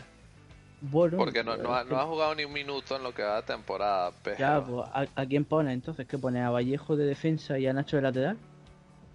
¿Cuál sería tu once, ya que estás? Venga, en te el- devuelvo la moneda. Gracias. Pues no, nada, hombre. eh, Yo creo que Odriozola jugará, como tú bien dijiste, por la por el lateral derecho. Eh, evidentemente, claro, a priori parece lo más lógico que juegue de centrales Varane y Nacho. Y si no, pues jugará Vallejo, ¿no? Y, y, y- y- y Nacho por izquierda. Y, eh, y bueno, partiendo de ahí, eh, vamos a, a- a ver qué pasa, ¿no? O sea, no, mentira, Vallejo, Barán jugarían y Nacho por izquierda. Es que, eh, o sea, si, sin verlo con dibujitos me cuesta un poco, ¿no? Eh, claro, mediocampistas está la apuesta completa, pero a lo mejor, mira, no, no, me, no me parecería descabellado, ¿no? Que jugara Marcos Llorente. Eh, ya ha debutado, me parece que debutó contra el Español, si bien recuerdo. Eh, Ceballos y bueno, podría ser Cross, que recordemos que Cross, bueno, tiene un partido menos, por decirlo así. Si bien recuerdo, no jugó contra el Español, sí jugó a, a mitad de semana contra el Sevilla. Eh, y bueno, adelante me gustaría ver eh, a Mariano, evidentemente, ¿no? Y, y me falta uno, a Lucas Vázquez, podría ser, ¿no? Eh, muy, muy parecido a la tuya, García, la verdad, o sea, pero... Pues tú mi le uni- mi darías uni- descanso a Benzema también, ¿no? Sí, porque yo creo que Benzema ha jugado todos los partidos, ¿eh? Sí. O sea, yo dejaría a Benzema en el, barqui- en el banquillo por si acaso, ¿no? Sí, yo también. Dejarlo fuera de la convocatoria sería un poco bestia, ¿no? Eh, También No, hay que decir que vamos con una plantilla un poco más corta, porque nos han quedado cuatro en Madrid. Claro, y Vinicius también en el banquillo, ¿eh? Como ya conversamos Sí. un poquito antes. yo creo que Vinicius en el banquillo debe estar. Uno de, de los descartes, pues bueno, va a ser el portero. Kiko será el descarte. Y Ajá. otro, pues será. ¿Tú, tú, quién crees que vas a ser el portero hablando de porteros? Yo he dicho Keylor. Yo me quedo con Keylor. Vamos, sería un poco descarado que jugase Courtois. No sé. Bueno, ojalá que sea Keylor, eso es lo único que voy a decir. Yo espero que sea Keylor. Eh, me gustaría que jugase Valverde, Fede, pero yo creo que va a ser el descarte. Kiko, Fede, no sé cuántos descartes hay en Champions, así que ahora mismo, pero vamos, vamos con la plantilla corta, tampoco podemos tirar mucho. Así que me, me gusta el 11 que has sacado tú y me gusta el que he sacado yo. Es que yo creo que los dos da de sobra para ganar. El CSK tampoco creo que tenga un peligro muy grande. Un saludo a David, que seguro que tendría datos de, de- del CSK. Que por, que Pero- por cierto, le, le enviamos un afectuoso saludo de cumpleaños a don David, ¿eh? que, que por eso no se ha pasado por aquí. este día está celebrando su cumpleaños y bueno, nosotros no, no le íbamos a sacar el buen rollo para aburrirlos aquí con nosotros, así que Y feliz, vamos, feliz cumpleaños, don David. insisto, el CSKA empató con el ¿cómo se llama? El Partizan, ¿cómo se llama? El el, el otro equipo este de Champions que tenemos, empataron a cero y El, el Victoria Pilsen. el Victoria Pilsen empatado a cero, así que yo creo que ganando este partido matemáticamente mínimo segundo quedaríamos, así que hay que ganar y nos lo quitamos de encima, la verdad, las cosas como son. No vale.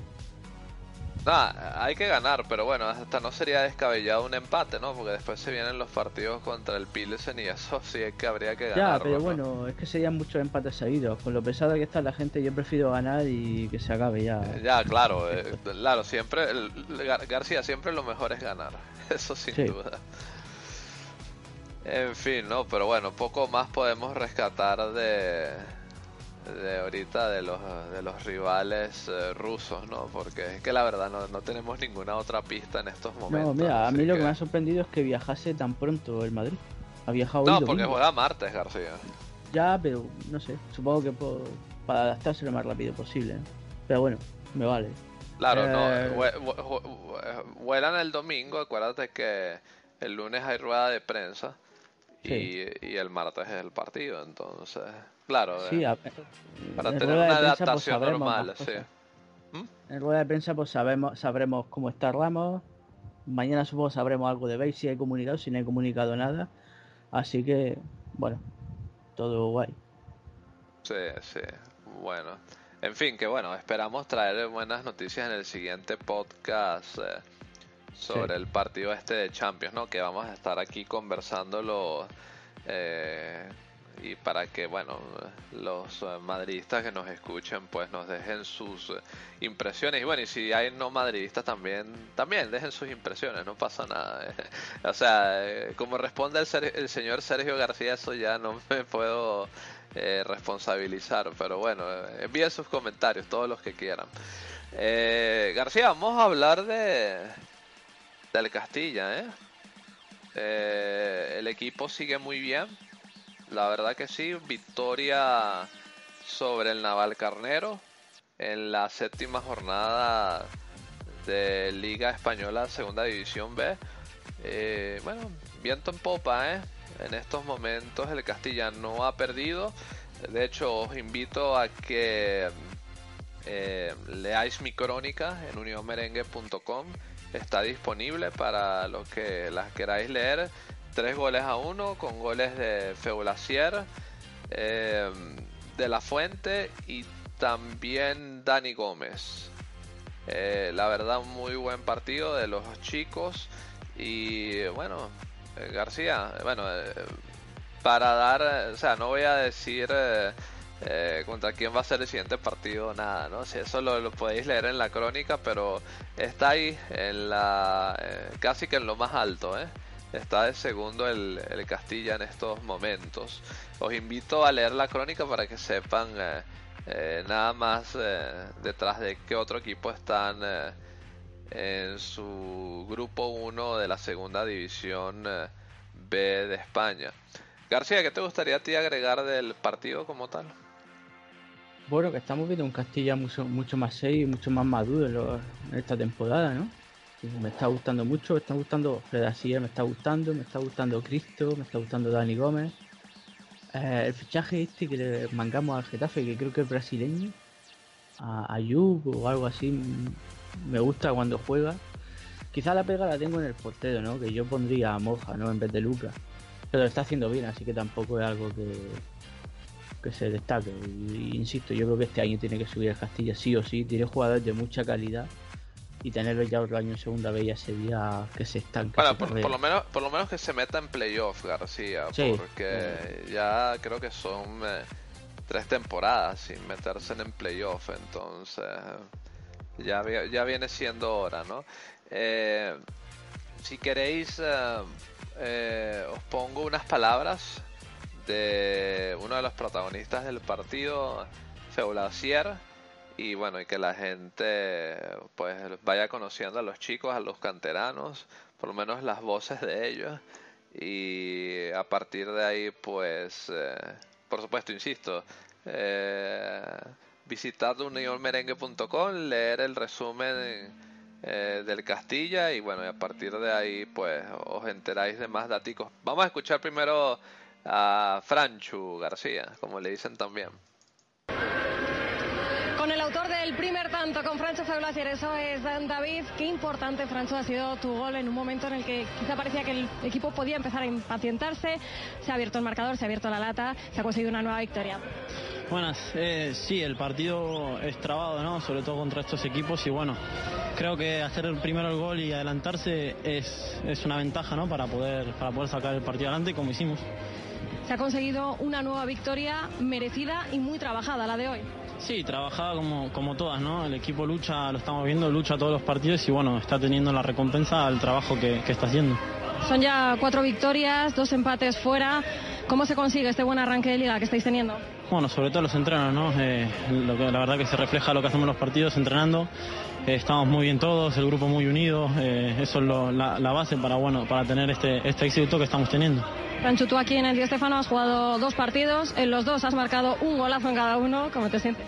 Muy feliz, ¿no? Siempre poder marcar y bueno, para que sirva para poder abrir el marcador del partido tan complicado es, es mucho mejor, ¿no? Muchas gracias, Franchu, protagonista sin duda, Franchu Feulacer en el partido de hoy, esta nueva victoria del Real Madrid-Castilla. Y un datito más eh, antes de cerrar este espacio del Castilla, desde mi perspectiva, eh, si me preguntáis a mí, este es eh, el equivalente a Bale en cuanto a su potencia, a su velocidad y a la hora de sacar adelante los partidos eh, con buenos golazos. Así que atentos a este chico eh, de cara al futuro, Feulacier. Dicho esto, García, eh, baloncesto, García, ¿qué, qué, qué, qué, qué, cosas actuales nos tienes que contar sobre eh, el Real Madrid de las canastas? A ver, Sergio. Bueno, empieza la temporada de liga y le empezamos con victoria, ganando 88-73 a Libertad Tenerife. No Gran Canaria, que me he equivocado yo y se han equivocado muchísimos también por todos lados, ¿vale? Eh, en este partido, bueno, se vieron varias cosas. Primero, se ofreció la Supercopa a la afición, ¿vale? Eh, se ofreció, bueno, se ofreció eso, ¿vale? Eh, se consiguieron varios récords también, bueno, récords. Sí, Jules consiguió un récord de máximo triplista de la historia del Real Madrid en la ACB, superando a Alberto Herrera. Y Pablo Lasso consiguió su victoria número 300 en Liga. Hay que decir que ha conseguido 250 con el Madrid, ahora pues con su anterior equipo. Eh, el partido lo hemos ganado 88-73. Para mí el mejor del partido ha si- ha sido Ayón, 17 rebotes, una pasada. Pero me quedo muchísimo también con el juego de Randolph y Jules, que bueno, la temporada pasada tuvieron un año malo con lesiones y han jugado muy muy bien. Y a destacar los minutos de Prepelic y de Gabriel Deck. Eh, Gabriel Deck este año vamos a disfrutar con él una pasada. Argentino, ¿vale? Eh, muy, amigo del Chapu también, Chapu. El Chapu Nocioni de, de Facundo Campazo, que lo tenemos en el equipo, que ha jugado un partidazo. Y Deck, es un Chapu, tiene cosas de Nocioni, ¿vale? No, no, no va a llegar a ese nivel, pero se le compara muchísimo y vamos a disfrutar muchísimo de él. Porque es una bestia y técnicamente muy bueno. Así que nada, eh, a disfrutar de- del equipo de baloncesto, que vamos a pasar muy bien. Ya en el próximo podcast diremos los próximos partidos, porque como haremos algo entre semana, todavía queda bastante. Ah, y Muy por bien. cierto, eh, se ofreció también al MVP de la Supercopa, ¿vale? Muy bien, Sergio. eh, Qué, qué- qué- qué gran resumen de, Y me del gustó, bueno, decir que hubo un ambiente espectacular en el partido y el Madrid jugó muy bien. Es verdad que tuvo algunos tramos un poco ranqueantes porque es principio de temporada, pero jugó bien. A destacar a Seba Sainz, que es nuestro, ¿vale? Que cedió por el club, que mostró un gran potencial bajo el helado. Pero claro, teniendo jugadores como Ayón, Randolph o, o Tavares, va a ser muy difícil que venga a corto plazo. Pero aún así, tenemos el futuro asegurado, ¿vale? Porque lo que tenemos en el equipo y lo que viene va, a ser muy, muy bueno. Y bueno, pues nada, siguiente. Ah, muy bien, ya, ya, ya terminaste, ahora sí. Qué gran resumen, Sergio. La verdad es que aprendemos muchísimo contigo sobre el baloncesto. Bueno, que espero yo aprender algo más eh, esta temporada. La verdad es que, que me gustaría. Es un deporte que me gusta mucho. Que yo lo entiendo, ¿eh? Pero lo que son nombres y datos de- del Real Madrid de baloncesto, eso sí, eso sí, de poco o nada. Ahí estoy en esa faceta. Estoy bastante corto en esa faceta de datos y de nombres en el Real Madrid de baloncesto. Sí, bueno, Así quiero decir una cosa también, ya que estamos Sí. hablando de baloncesto, ha debutado Du- Luka Doncic en el pre-season NBA, o sea, que es la pretemporada. Mm, Con los Dallas los- Mavericks, ajá. Sí, creo que la ha roto, eh, a ver si te puedo aquí los datos. Ah, Si lo bueno. encuentro, creo que ha sido 19 puntos en 29 minutos. Una pasada, está la gente loca con él. Y, joder, el mejor embajador del Real Madrid es Luka Doncic, ¿eh? Mira, con Sí. la calidad que tiene. Es el mejor embajador que tiene el Real Madrid. Lo, lo seguí en su, seguidlo en Twitter. Cuando juega el Madrid, habla del Madrid. Cuando juega del equipo de baloncesto, habla del equipo de baloncesto. Es lo mejor. El mejor embajador del Real Madrid en Estados Unidos es un niño de 19 años llam- llamado Luka Doncic. Una pasada. Y a ver si... Mira, los datos. Los tengo por aquí. Ah, bueno, sí, léemelos porque yo los estaba buscando también, así que... A ver. Mira. Eh, jugando con él, su equipo terminó más 26, anotó 16 puntos, 5 de 7 en tiros de campo, 3 de 4 en triple, 6 rebotes y 2 asistencias. Vamos, Wow. De O sea, un que va- vamos, vamos, que se divirtió básicamente. Sí, sí, sí, sí. Con los Dax, ¿vale? Jugó contra Dax. ¿Contra cuáles, García? Dux, Dax, patos. No, no- no sé cuál es el equipo, tío. Ah, bueno, ahí sí me agarraste eh, Este mal sí que no sé qué equipo es, tío. No, no tengo ni idea. Lo- Bueno, da igual. Ah, ah, ¿será, ser- ¿no serán los Pelicans, García? No. O los, los Pelicans, no sé, aquí ponen el marcador Dux, Pero- ah, vale, debe ser. No, ah, ¿cómo se escribe? pato. Ah, Como no, pato. pero no, pero que me- estoy diciendo que me lo De deletrearas, me lo deletrearas, García. D-U-C-K-S. Ah, no, eso sí no sé cuáles son, eh. Yo no sé cuáles, no me suena. De todas a, formas, mí bueno. tampoco me suena que son de la NBA, pero bueno, a lo mejor no eh, eh, estoy equivocado, no sería extraño. Así que, Pero bueno, bueno, debut así- soñado, ¿eh? Sí, sí, de Sí. todas formas. Ha hecho unos grandes números, insisto, en 29 minutos, 16 puntos, 6 rebotes, 2 asistencias y 3 tapones, que no está mal para un jugador de NBA que todavía está desarrollándose físicamente. Sí, Hablaremos de Doncic en, al- en algunos podcasts, ¿eh? poco a poco. Y también tengo pendiente lo de la historia del equipo de baloncesto, ¿eh? que, que no se me olvida.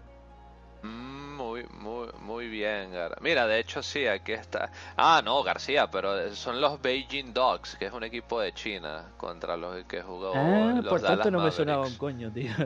Ah, yo- Claro. yo- ya yo decía, no, lo estoy viendo aquí ahorita en este momento. Lo que pasa es que me picaste la curiosidad y bueno, ya, ya averiguado. Sí, 16 eh, puntos y bueno, eh, una gran eh, toma por parte de eh, Luka Doncic. De hecho, tú ingresas en la página en estos momentos que estoy hablando contigo, ingresas en la página de los Dallas Mavericks y eh, sale una portada, sale en portada Luka Doncic y dice Hello Future, hola futuro, así que, que bueno, eh, grandes esperanzas en lo que pueda generar Doncic eh, en la NBA. Así que García, si no tienes que aportar algo más, eh, tú dirás. No, por mí ya está. A ver si algún día se pasa Carlos por aquí, que le mando un saludo y podemos hablar más de baloncesto, para no hablar yo solo.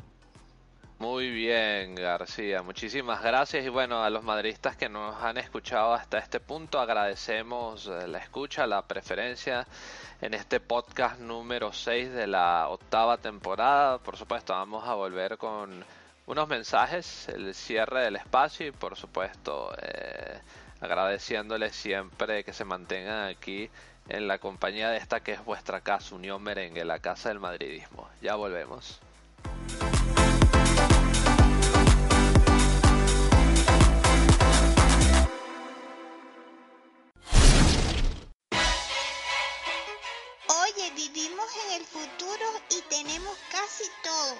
Falta algo. ¿A qué te refieres, pequeño? Nos faltan buenas tertulias e información sobre el Real Madrid. No te preocupes, allí vamos a donde estés con el podcast de Unión Merengue. Primer equipo, Castilla, baloncesto y todo lo demás que necesitas saber sobre el Real Madrid.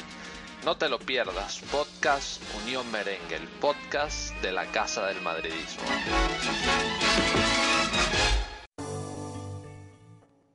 Y aquí estamos con el eh, cierre de este espacio número 6 de la octava temporada. No nos podemos marchar, por supuesto, sin eh, anunciar que el siguiente partido del Real Madrid, ese que estábamos conversando contra el Chesca de Moscú o el CSK, eh, como le queráis llamar, va a ser eh, el día martes 2 de octubre a partir de las 21 horas de España, ya lo sabéis, Chesca de Moscú, Real Madrid. Eh, a partir del martes 2 de octubre a las 21 horas de España y dicho partido evidentemente se va a jugar eh, en el Lusinski Stadium que claramente queda en Moscú así que atentos a ese partido por supuesto para saber a qué hora se juega ese partido en vuestros países chequead eh, la guía de programación local así que dicho esto García, te agradezco, bueno, que hayas compartido conmigo este rato. La verdad que eh, lo hemos pasado muy bien y bueno, y no dejéis de seguir eh, a García, arroba Sergio García en Twitter, que también es eh, administrador de Unión Merengue, al igual que yo, y bueno, y, y también experto en el área del Real Madrid de baloncesto. García, muchas gracias. Nada, a ti por estar aquí. Eh, si no lo había grabado yo solo. y nada, gracias por seguirnos, por aguantarnos, por escucharnos. Y hasta la próxima. Gracias García, la verdad es que, bueno, mientras estemos por aquí, que todos tengamos o alguno de nosotros tengamos disponibilidad, se grabará el podcast. Eh, y por supuesto disfrutamos haciéndolo mucho.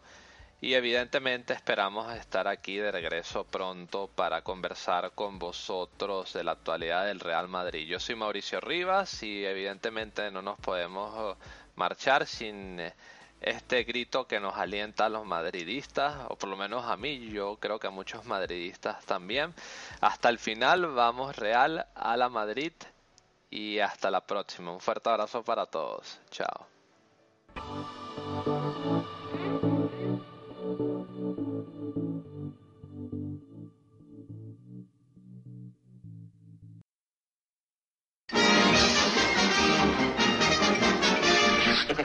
Eso es todo, amigos.